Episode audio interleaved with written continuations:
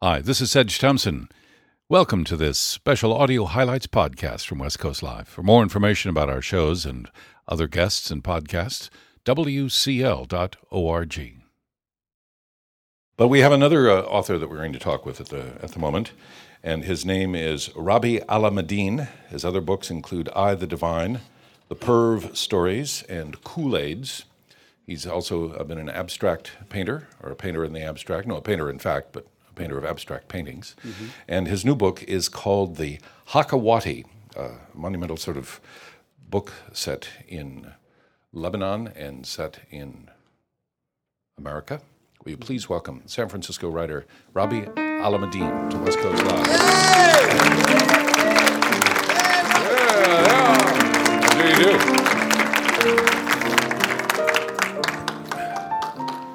So storytelling, the Hakawati, that's a kind of a storyteller. Yes, yes. It's uh, it's an old word. It's an old uh, Arabic word used mostly in like Egypt and the Levant, and it used to be an old profession where uh, guys and I mean men and women would tell stories and make their living just telling stories.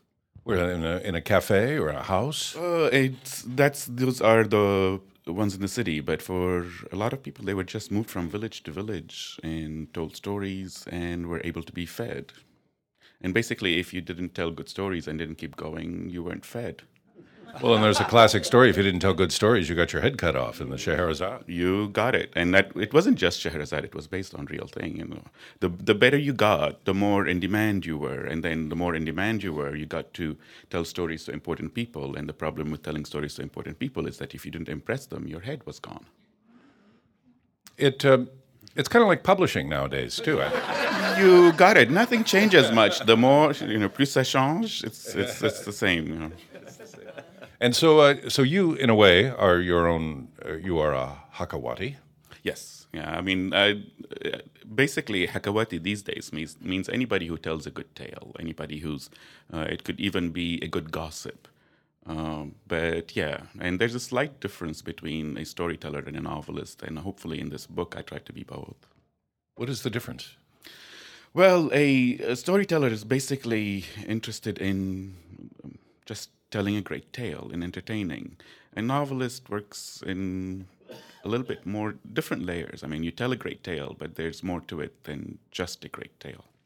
But your book uh, has many layers in it, so it's it's both. Uh, it's layered. It it moves across in time, uh, from a sort of a fairy tale, once upon a time uh, world to uh, present day, or actually the year two thousand three, and it's uh, so. How did you come up with the concept? Why, for instance, does your character Fa- there's a character Fatima that shows up both in the then and the now? Uh, well, first, it, it's about balancing. There are certain things that you can tell in a sort of in a mythic tale that you can't tell in a as a novelist. You can't do in telling an ordinary family tale. Uh, just as an example, something uh, it's like sometimes you have to control, say, sentimentality in a book, but you don't have to control sentimentality at all in a fairy tale. So that what happens is if the son can't tell his father, um, say, how much he loves him, which most people can't, in a fairy tale, they can tell whatever they want. So it, it allows for, they sort of balance each other out, they interweave between each other. Uh, and the two Fatimas are basically mirror images. One is a mythical Fatima, and the other is almost mythical in real life. Uh, and then what happens is that the I believe that the real life Fatima ends up giving more meaning to the mythical Fatima. You say here, uh, when you talk about the, the family, you tell of the family. Our car dealership, Al Kharrat Corporation, the family fountain of fortune, was walking distance from the building on the main street. The Lebanese lacked a sense of irony. No one paid attention to the little things. No one thought it strange that a car dealership and the family that ran it had a name that meant exaggerator, teller of tall tales, liar. Yeah, uh, and and the family was was called after the grandfather, who was a professional Hakawati. So he was a, he was called a liar from the start, uh, because it's sort of equi- telling tall tales and telling tales sometimes are the same thing. So, um, you know, a novelist is in his own way a liar. uh, and it it's I find it fascinating. You you know you'd go around and you see that most people don't realize certain words and what they mean. We tend to forget them. Um, just like uh, there was, uh, I met this Italian guy. I mean, he's an American, and his name is Bonavita. And I thought that was such a lovely name. And very few people notice these little things about name and words anymore. What does your name mean? Does it have a meaning? Oh, yes, of course. My first name means spring. Spring? Spring, the season. And my last name means flag of religion. Spring flag of religion. Mm-hmm. And my father was Adil, so that's my middle name, and that means just. So I'm Spring, the just flag of religion. Has that shaped your life in some way? I don't think so. and I was born in in uh, uh, in autumn, and I always wondered why they called me Spring.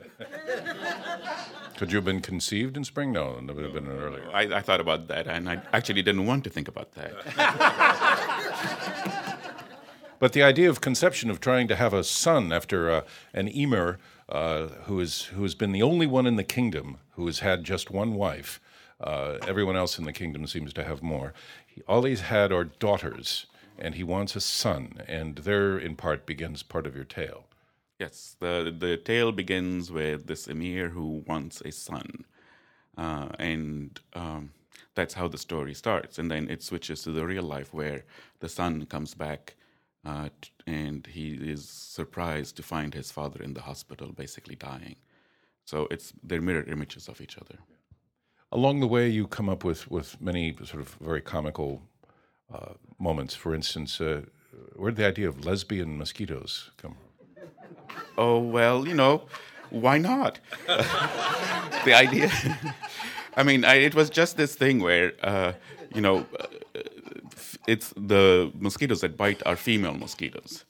So I, it was the whole idea where it tells her, well, I, she tells him, I hope, because he sends, there's an army of eagles that are coming against them. So he's, this little imp sends an army of mosquitoes to meet the eagles. So Fatima will ask, I, I hope they're, they're, uh, they're all female. And he looks at her and says, well, they're lesbians. So that's, it's, it's just lesbian mosquitoes. I mean, why not? All right. All right. Uh, you know, there was a uh, there was a, a woman that we uh, met when we were doing our show up in the Yukon, and she was on the I believe it was the city council, but her name was Aedes, and her real given name was I don't know something like Susan or something. But I said, "How did you get the name Aedes?" And she said, "Well, I was on a road crew in the Yukon, and my male colleagues found me so annoying." They gave me the name Aedes, which means is the Latin name for mosquito. Uh-huh well, so she took it on as a badge of honor. Uh, yeah, and and I actually think that lesbian mosquitoes would be just too good to be true. uh, okay, and uh, per, perhaps uh, it leads to some sort of uh, means of controlling the mosquito population. I don't, you know, maybe, maybe not. I don't know. Uh, what about the oud? There's a music soundtrack throughout the show, uh, throughout your book. You know, the oud and the guitar play big parts. Uh, yeah, no. Um, I was interested in, uh, particularly because I was interested in when I was growing up, what I listened to and how much, for me, the uh, Western influence was a lot bigger uh, for uh, in in Lebanon. there's a constant contrast in the book between what is uh, Western and what is sort of Arabic, uh, and Lebanon in particular, and what's happening now in, in Lebanon, is, is a constant struggle between uh, are we a nation of uh, Arabs? Are we a nation of Westerners? Are we Europeans? Are we modern? Are we traditional? Uh, and so there's a constant struggle in the book bit, uh, about that. So the boy starts learning the oud, which is a traditional instrument. it's sort of the precursor of the guitar. Uh, and then um, after the first, after the second loss, uh, after the second war with Israel in 1973, he gives it up for the guitar, and he becomes a guitar player. And then there's never, he's never able to really play it, so he gives up both. When you, uh, how much time do you spend here? How much time do you spend in Lebanon? In an average year, I spend about oh, maybe eight months here and four months in Beirut. What What is your sense each time you go back to Beirut? I mean, it used to be called, I remember Lowell Thomas, an old newscaster, doing a news story, and he said, "And tonight's news comes from Beirut, the Paris of the Middle East," and which sort of suggests a Western perspective on it, but also describes a city that probably no longer exists. Uh, it does. It does exist. It exists in in parts. I mean, that's what uh, he didn't get. Is it's both the you know Paris of the Middle East and then you know the Lahore of the Middle East. It's it's it's both east and west. So you you walk from one neighborhood to the next, and it's a complete change. But most people definition and war. The, and the war is such a, a big part of, of how we think of Lebanon now, and it shows up in your book and in in the way you describe it. Yeah, yeah, it's it's a big. I mean, it's a uh, for both a Western audience, that's how they think of Lebanon. But it's also, even if you go to Beirut, I mean, the culture, they spent 20 years of civil war uh, recently. So it's a big part of who they are. And what's happening now is still the same struggle. It's, you know, whether uh, Iran wants to, you know, fight the United States, they do it in Lebanon. And you make a point of distinguishing the Druze and, and how the Druze are sort of a, a people caught in between different religions. Uh, yeah, yeah, and also I'm a Druze. Uh, I mean, I'm not necessarily a believer, but I'm a Druze, uh, and the Druze are neither this nor that, and they're not exactly um, uh, traditional Eastern, as they're not they're not exactly modern either. So they're sort of separate, uh, and they always see themselves as separate. And I thought that would be an interesting point of view for the book. And how does this play out also in, in real life Beirut then? Uh, it's sort of the same. I mean, it's funny because uh, the in in Lebanon they're sort of like clans. Uh, so the Druze at one point were very pro Syrian, and now they've moved to the other side. Uh, so um, whoever wants us can get uh, can get us. Is is this an easy struggle for you to follow and to understand? Follow, yes. Understand, no. I mean, it's uh, it's like I can understand um, the the ideas, and I could see sort of both sides. But the minute they pick up a gun, I stop understanding. When you go there, do you feel for your safety? Uh, I actually do. I don't feel that threatened, but I don't think I'm that paranoid anyway. I know people who do. Uh, but just two days ago, I mean, my mom slept in the corridor of her house, and then my sister had to take the kids, you know, five and two and a half, basically running out of Beirut. So it's not completely safe, um, but they refuse to move. You have an escape scene in your in your novel, um, where the family escapes and you know has to suddenly move, you know, in, in their cars, and uh, there's there's a fear that one car doesn't make it. Yes, and uh, I mean, my family has gone through many escape scenes, and what we always remember are the jokes about it. You know, we can make fun of it with. It's, it's funny because under stress and under constant war, the two things that remain are the stories and the jokes. And so the stress it's as if the stress is completely forgotten, or that you could have been shot at, which they were. What remains is, you know, oh, and she screamed so high, and they start giggling like crazy. And then the, the, the, character's father is told that he's screaming because some shrapnel has come into the windshield. No, no, no, he wasn't screaming. And then and then why did the father turn around to go back and and get uh, his sister, uh, who had turned out the, the the car had been had broken down, and he comes back and he says, well, because my brother-in-law would have killed me if I hadn't, you know. It's it's about family, but and the whole sort of the semi joke is that it, he done he didn't just scream, he screamed a high C, and and for a man that's like wow. Uh, so and and this is a, a, a, current joke is that you know you get shot at you you know you scream. And and uh, that's what it's as if that's what remains and it becomes sort of a family tale. And this is what the book is about is is uh, that we are basically as people and as a family and as individuals and as cultures we are framed and informed by the stories we tell. So like i as a person am in large measure the stories i tell uh, and we as a society, if in here in, in, in this country, in Lebanon, in, in Mexico, in any country, we are the stories we tell ourselves about ourselves. You deal very gently with an uncle with a different sexual persuasion. What do you mean different? From the other characters in the story. Uh, you mean gay? Gay. I was trying to set you up here so you could tell the story however you wanted to. Uh, I know, and I'm just. Uh, Yeah, you're just he's he's might be different from most people. but He's not that different from me. different from the char- other characters in the story. Yeah, yeah, and, and then you know the narrator uh, remains ambiguous about what his sexuality is. Uh, but yeah, no, I wanted a uh, a first of all a character who holds in some ways the moral center of, of the book and uh, who's also a great storyteller. And so he had to be somewhat of an outsider but still a member of the family um, so that he was um, you know talented and uh, he was able to continue the stories of the family and then pass the mantle on to uh, the son. And uh, he didn't he couldn't be married and have kids of his own. He couldn't be uh, I mean, he had to be part of the family, yet a little bit outside of it. Uh, so he was different. So you say. Uh, and along that uh, along that line, I mean, it, it, sort of Shakespeare's characters, the clowns, the, the fools. I mean, those are the interstitial characters that that often point out the failings of the other characters, the and the and the and the marvels of the other characters in the story. And and in some ways, that's also part of why the mythical stories add to the family stories, and the family stories reflect the mythical stories because there are lots of clowns in in uh, and sort of trickster characters. Uh, and in the book, you know, the uncle is he's he's uh, sort of the trickster. I mean, he pokes at things, and he's able to because he's both part of the family and a little bit outside of it. Your character's name is Osama, and, and you've said that it's a very common name. Yes. Yes. It, I mean, it was both a political statement and not so. Uh, I, I love the name, and I didn't want it to become sort of like Adolf.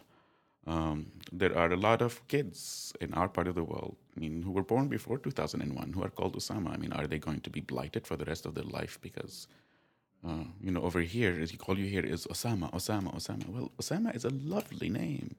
It really is. So I decided, you know, I'm going to call him Osama and just introduce a character that is sort of normal. So that, I mean, there's political things behind it and storytelling things behind it. I wanted to present a view of the Arab world um, in all its greatness and its all, in all its failed, you know, failings, so that you know we're able to look at this and not go, "Oh my God, they're all, you know, monsters," or "Oh my God, they all want to, you know, eat us alive," or you know, it, so that it doesn't become this sort of one-sided thing. Well, there's a there's a uh, a tendency for, for both Westerners and Arabs, I think, to view the other in cartoon terms in many ways. Yeah, I mean that's part of the problem, and so in in the book, I mean I'm constantly asked, is this an Arabic book? Is this an American book? It it isn't. It's it's it's an amalgam of both. It's uh, it's the same book. I mean, I could have told the stories in some ways as an American story or as an Arab story. Uh, the details might be different, but the stories are the same. You know, What what is the role in these stories of these of the of the genie, of and, and you've got good genies and evil genies and the main role is again it it fulfills the story. It tells a great story. Uh, the genies is is um, I mean what we th- there's a whole lot of play on what is good and what is bad. Um, and the genies tend to be uh, sort of shocking as to one thinks that one this genie is going to be the evil genie he's in the underworld and then it turns out that he's not. And someone who's who tends to be good turns out to be the evil one. So it just things to balance it out. With the idea of a sort of a magical figure that can either wreak havoc or bring good. yes Is, is there a Western equivalent for you? uh, well okay, we can start with the president of the country Uh, but uh, actually, speaking of the president of the country, there is a an evil character in one of the mythical stories, which is he, uh, he. There is this character who basically causes a lot of the crusades against the empire, and he tries. He's just a troublemaker, and that's his sole purpose in the book: is to move from one place and to the other to to uh, cause trouble to the sultan. And uh, I was bad. He was born. I he was. I made him born in Portugal, And uh, when I was trying to come up with a name, I, I called him Arbusto. And Arbusto basically is bush in Portuguese. The uh, Arbusto doesn't come to a happy end at the, uh, the end of the at the end of the book, but I was, I was curious. You you, you quote uh, several of your epigraphs are by uh, uh, Fernando Pessoa, who is a Portuguese poet writer. So, what is the connection for the, the Portuguese in, in your experience? I I tend to love Portuguese uh, writers, and Pessoa is probably one of the most ignored writers, and he is one of the greatest writers ever. Um, a a genius, totally disturbed. Um, a genius, totally disturbed. Totally disturbed. He he was a poet who. Uh, had different personalities and he wrote under different names. And so he created all these sub poets, shall we call them. Uh, and each poet had an entire oeuvre. I mean, an entire, like three or four books. And each of them were completely different than the other. And each of them were masterpieces. So he would write under, say, Alvaro Campo and the Alvaro Campo poems are amazing, and they're completely different than when he writes under Ricardo Reis. He also wrote poems in English, so he had these characters who were English, and he wrote under their names.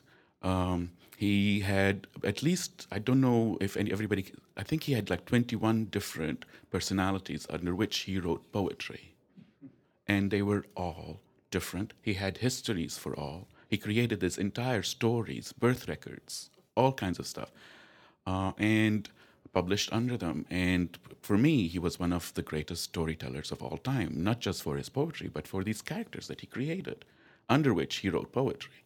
And then, you know, the epigraphs that he he's so good. You you uh, did the other epigraph, the Eric Hoffer. Eric Hoffer. See, I like the Pessoa's epigraph in the same section, which says, "Literature is the most agreeable way of ignoring life." Yeah. Well, and, and here's one uh, uh, Isak Dinesen. Uh, All sorrows can be born if you put them into a story or tell a story about them. Yes, that, that's a great one. That is a great one. The book is called The Hakawati by Rabih Alameddine, and it's published by Knopf. Thank you very much for being here on West Coast Live. Thank you so much for having me. Thank, Thank you, Rabih Alameddine.